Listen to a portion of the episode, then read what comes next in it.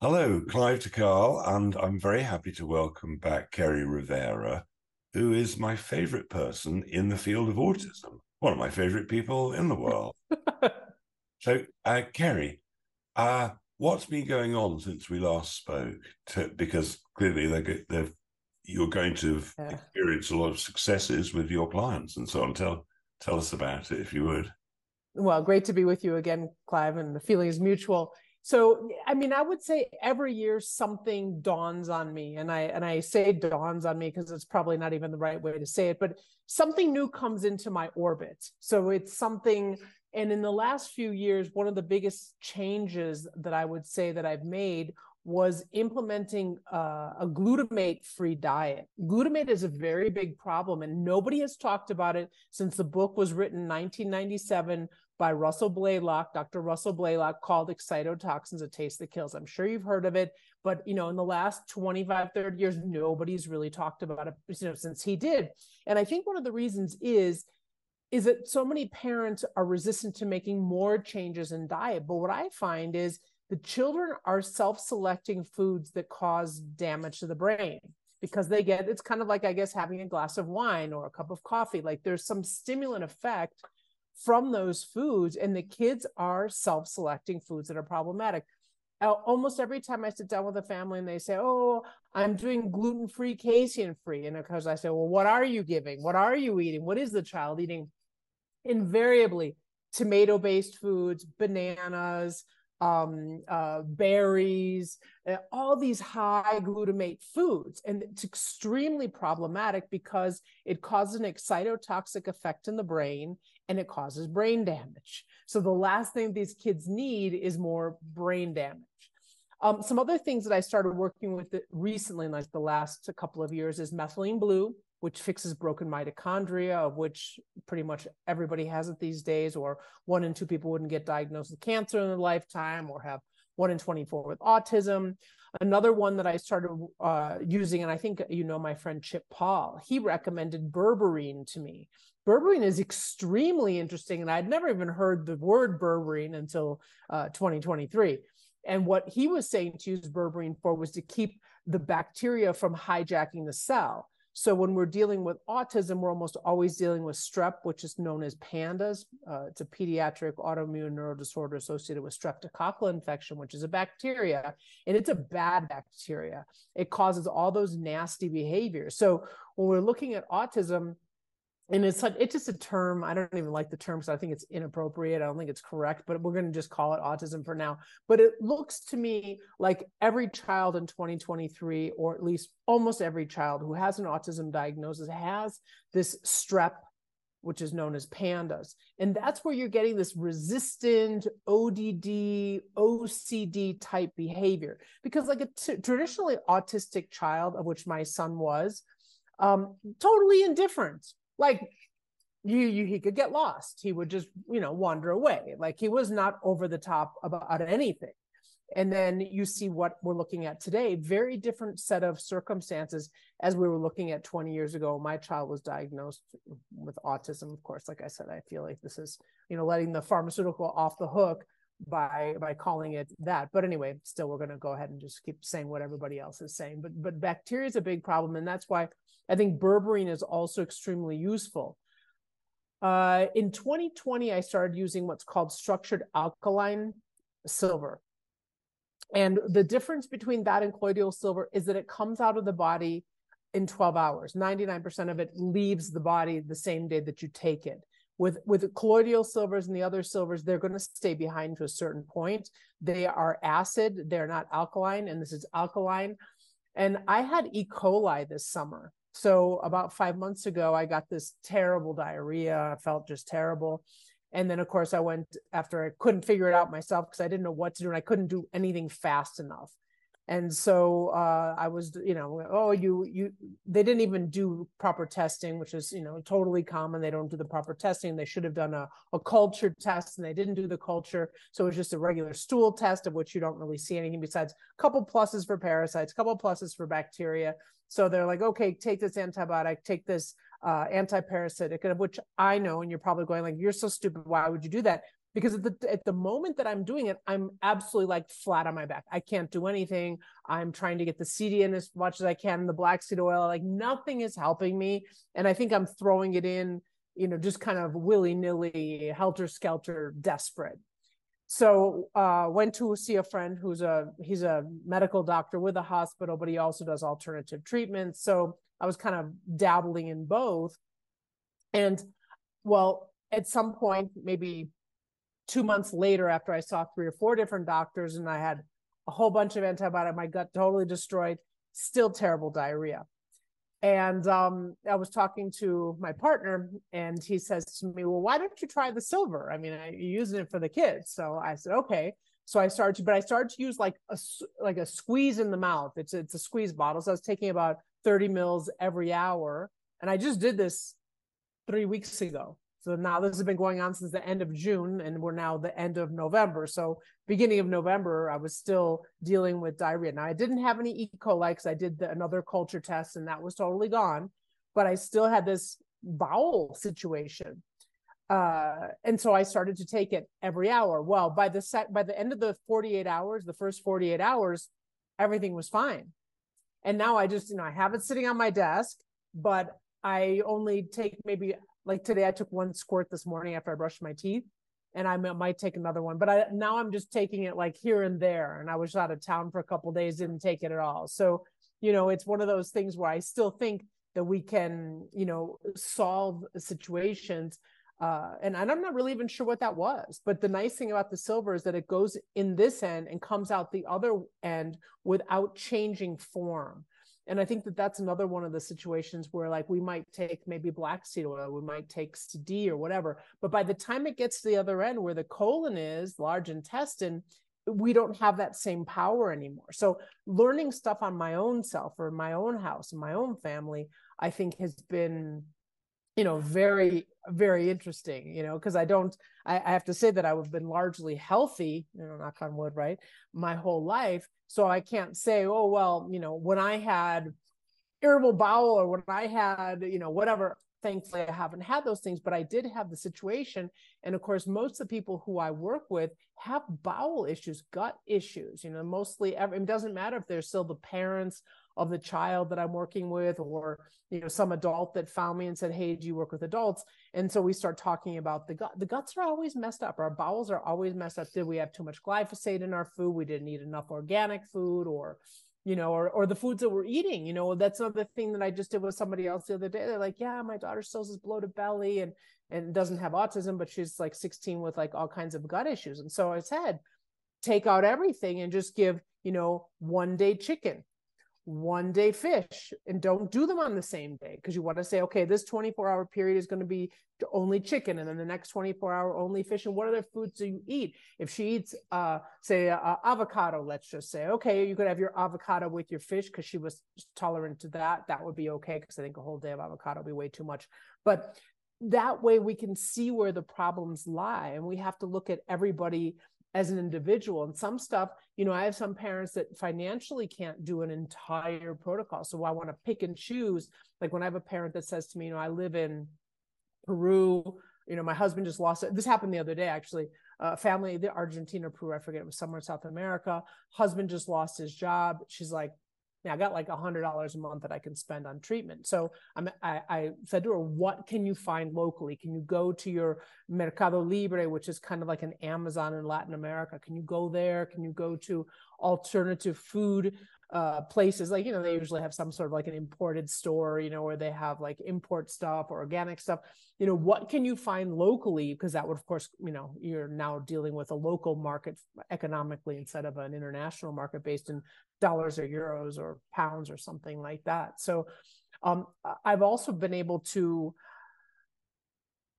make protocols that fit people not just what is your diagnosis and what do you need but what can you afford? And that's a very real thing as we're ending 2023 going to 2024 you know our i think our economic uh, stability is is is affecting everybody even those who are you know pretty economically sound.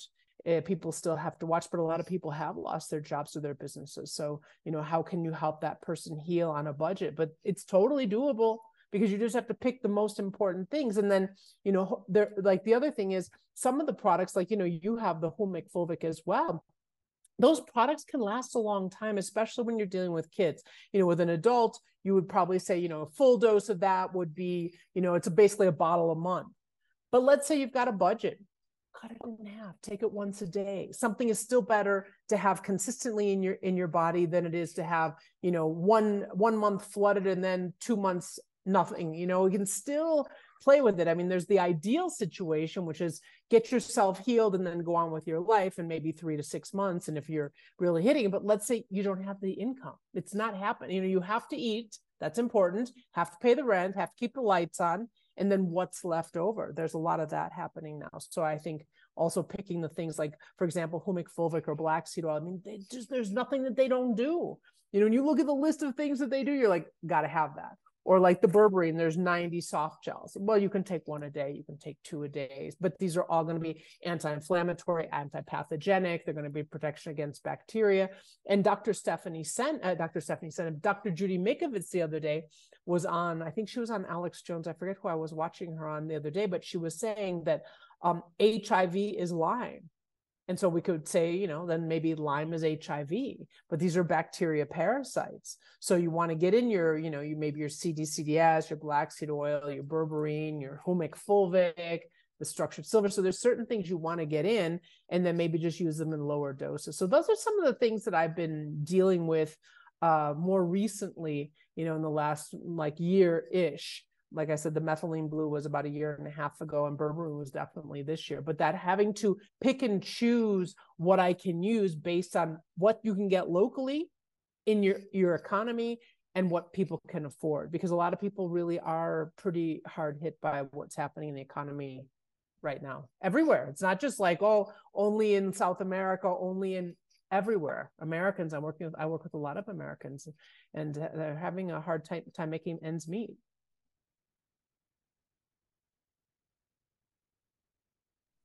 It's uh, a crazy situation. Yeah. Um, I've also been using some of the substances you mentioned.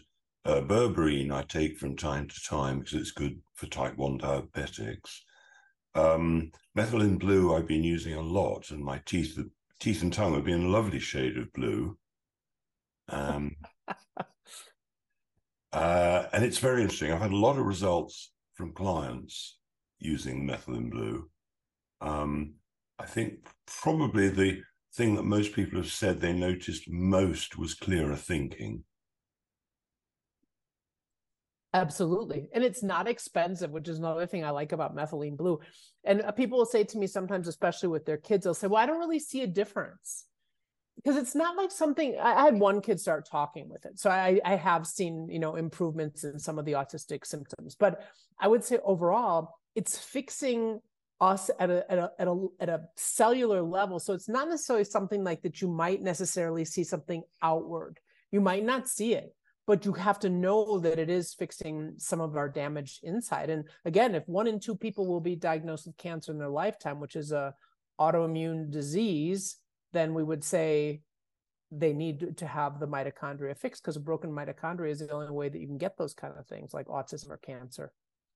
Um just like uh, is it autism or is it the result of something else? Well, yeah, but that's what this uh, label thing is. Yeah, well, exactly. that's this I, label thing. I, I agree with you. That's one of the word. best labels that the doctors have come up with is autoimmune.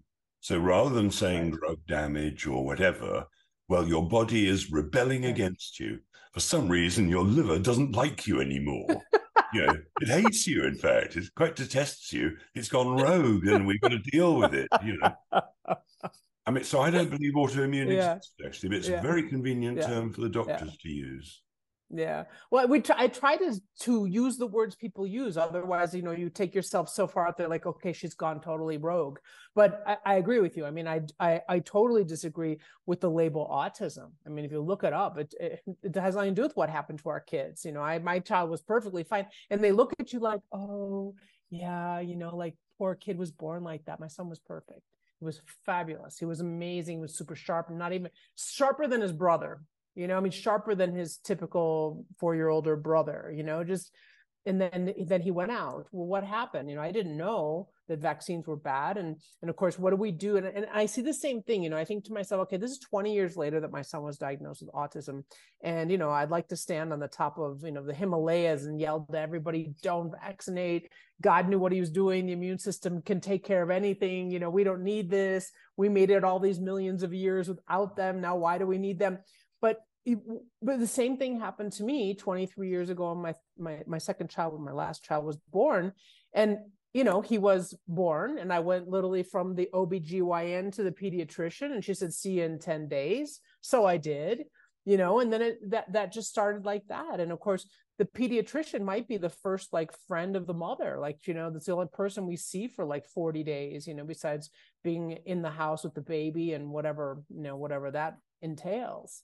But we so we don't think outside the box. And again 23 years ago we didn't have there was no such thing as social media. There were no such thing really as smartphones or you know any of that kind of stuff. So there was really nothing. There was just a book called you know what to expect when you're expecting. So i i do believe now there's a lot more information but i still think most of us as women we go to the obgyn for nine months.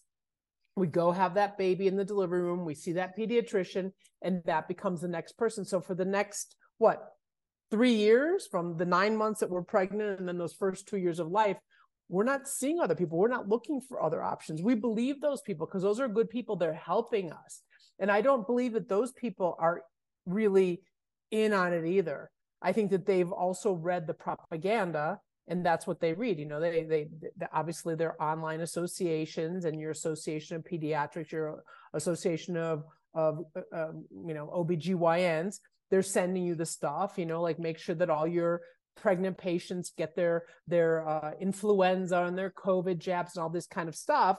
Yeah i know. But you know imagine like that's what they're being told. And of course many of them have even taken the jabs themselves. So like they actually there are believers. They're not all you know i don't believe that they're all against us. I, I think that some of them really and most of them i personally believe that they believe what they're told because they went through that indoctrination which doesn't make them bad people. I mean they're, they're, you know they're i think that most people go into medicine really just to help people. I don't think that they've gone in with a you know a ulterior motive but that still brings us moms or families into a, a difficult situation because we're not getting outside information. We're still uh, being fed that what the what the doctors are telling us and we're not looking into it on our own. I've had people tell me oh i found you because i heard really bad things about you and then i investigated and i got interested in my and now my kid's doing really well. But like that's still few and far between. Most people hear you know about me for example or chlorine dioxide and and they hear all this bad stuff and they you know and they they run the other way. That's pretty common.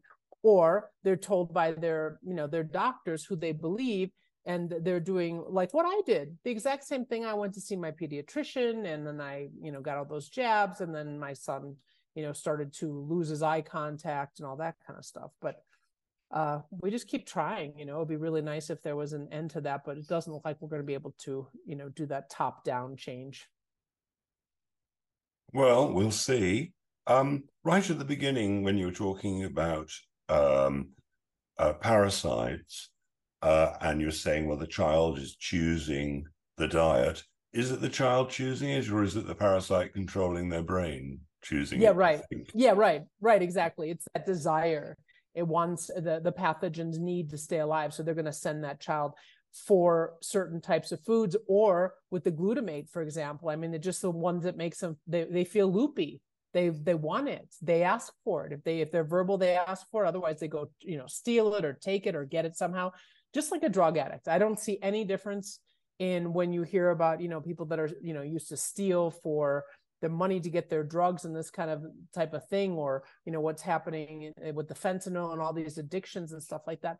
I see no difference in the kids. If the, if you give them the option of what to eat, they're not going to pick something that doesn't make their brain, you know, dance and cause harm. So um, in Europe and the UK, if we go to the artificial glutamates, monosodium glutamate, there are now 130 words which apply. So yeast powder, natural flavoring, 130 innocuous words that this, that are legally describing monosodium glutamate. So um, with the glutamate foods, Do you want to just run through the main the main ones? So you mentioned tomatoes. Yeah, the main ones that I see most of the kids addicted to is everything from a tomato base, whether it's organic ketchup or it's uh, a marinara sauce with tomatoes or just tomatoes themselves. Bananas are uh, all the citrus, all the berries. Um, uh, and then of course I, uh, broccoli. Most people will tell me oh you know my my kid he loves he loves broccoli. It's like of course he does because it's really high in glutamate. That's why people are always so surprised that the kids like you know we've always heard that broccoli is really good for you. Well if you don't have a leaky gut it's fine but you know then again who are those people who don't have leaky guts?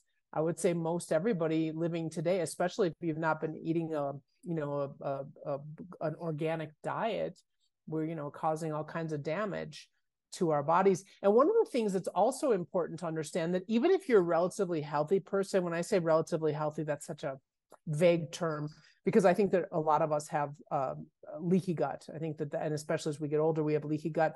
And if we're eating a high glutamate diet, glutamate itself and foods, even if they're not packaged foods, even if they're naturally occurring like bananas, citrus, berries, broccoli, the, and and such, or tomatoes, it pokes holes in the blood-brain barrier.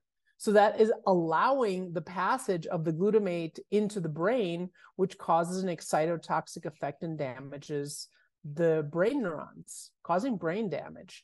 But again, these foods that are high in our diet that are actually reaching the blood brain barrier to poke the holes in the blood brain barrier are leaving the gut because most people have leaky gut. Actually, I'm, I'm, i have got some books coming out in the next uh, next few weeks, and I was just rereading one one part of one of the books about about the the low glutamate diet, and it, it's it's very interesting how damaging that glutamate is to the body and of course who you know who who's healthy because there was actually one of the sentences in there it's about like well healthy people can tolerate glutamate but who's healthy you know i mean you and i might say well you know i don't have something active that i know about and you know i sleep well and i feel good and i have you know my energy is good. But we don't know if we have leaky gut. And you know as we reach you know i'll be 60 you know we're in our that period of our our you know the golden years as they say most of us would have probably a leaky gut. So should we watch those foods? Absolutely we should watch those foods because we don't really know. But i would say most people do and of course taking the humic fulvic which i know you you have at your at your store that really does help to seal the leaky gut and then you don't have to worry so much about it. But if somebody has a, a label diagnosis of you know any of the above that we've talked about so far there's leaky gut for sure. So would glutamine fix the glutamate issue? Feeds bacteria actually it's actually a really big problem. And, and I, what I'm finding is some of these doctors, I swear they just like read the first paragraph and go, oh, this is good.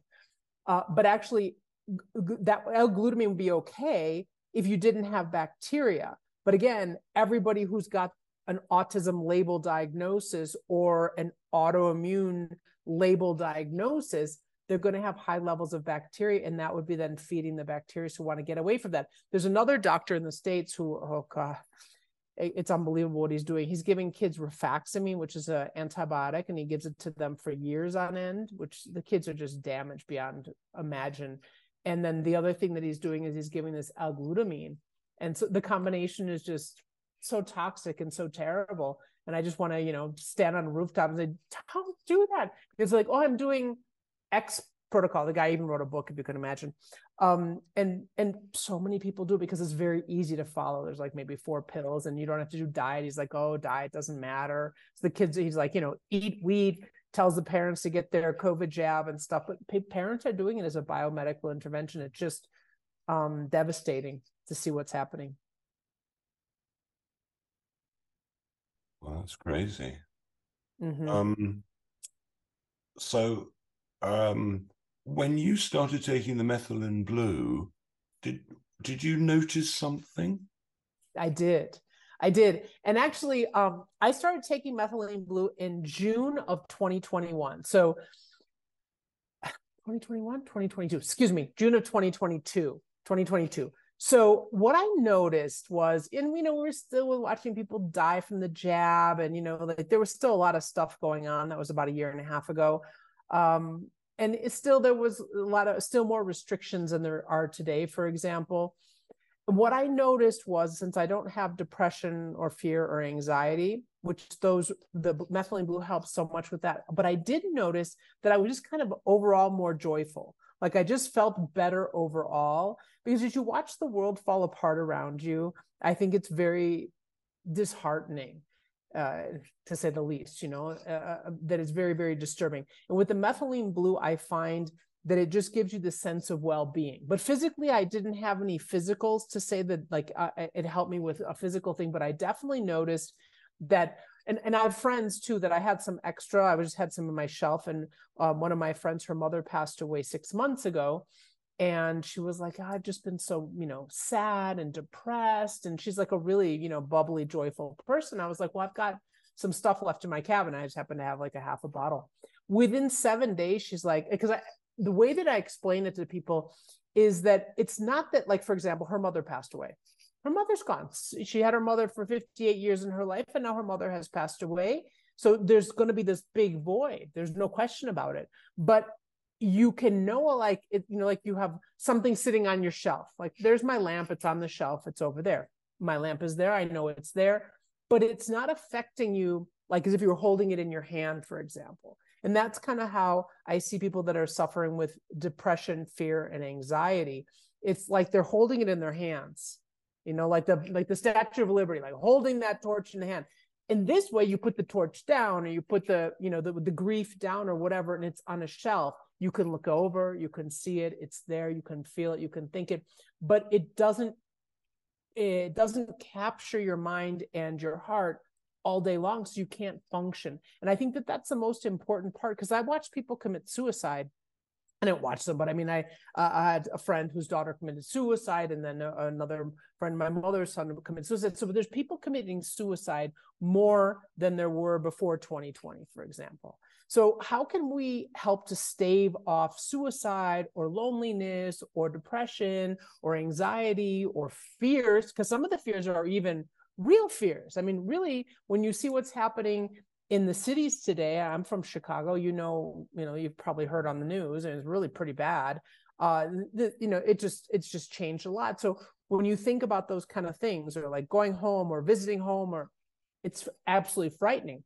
But the methylene blue helps you to put it into perspective. I mean, really, you know, people are walking down the street every day and they're not getting shot and beaten and all that kind of stuff. So you probably have a better chance of making it.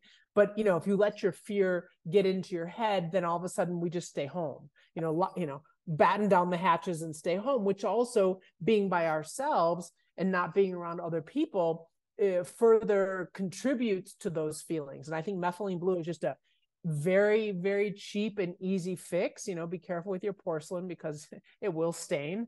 Um, but i would just say that that's just one of the easiest things to do and especially because we're living in difficult times difficult times uh, uh, mentally difficult times. And of course the mental will uh, eventually manifest in the physical. So we got to be careful with that as well. But i love methylene blue I've been using about 40 drops a day, not every day because I don't do anything yeah. every day.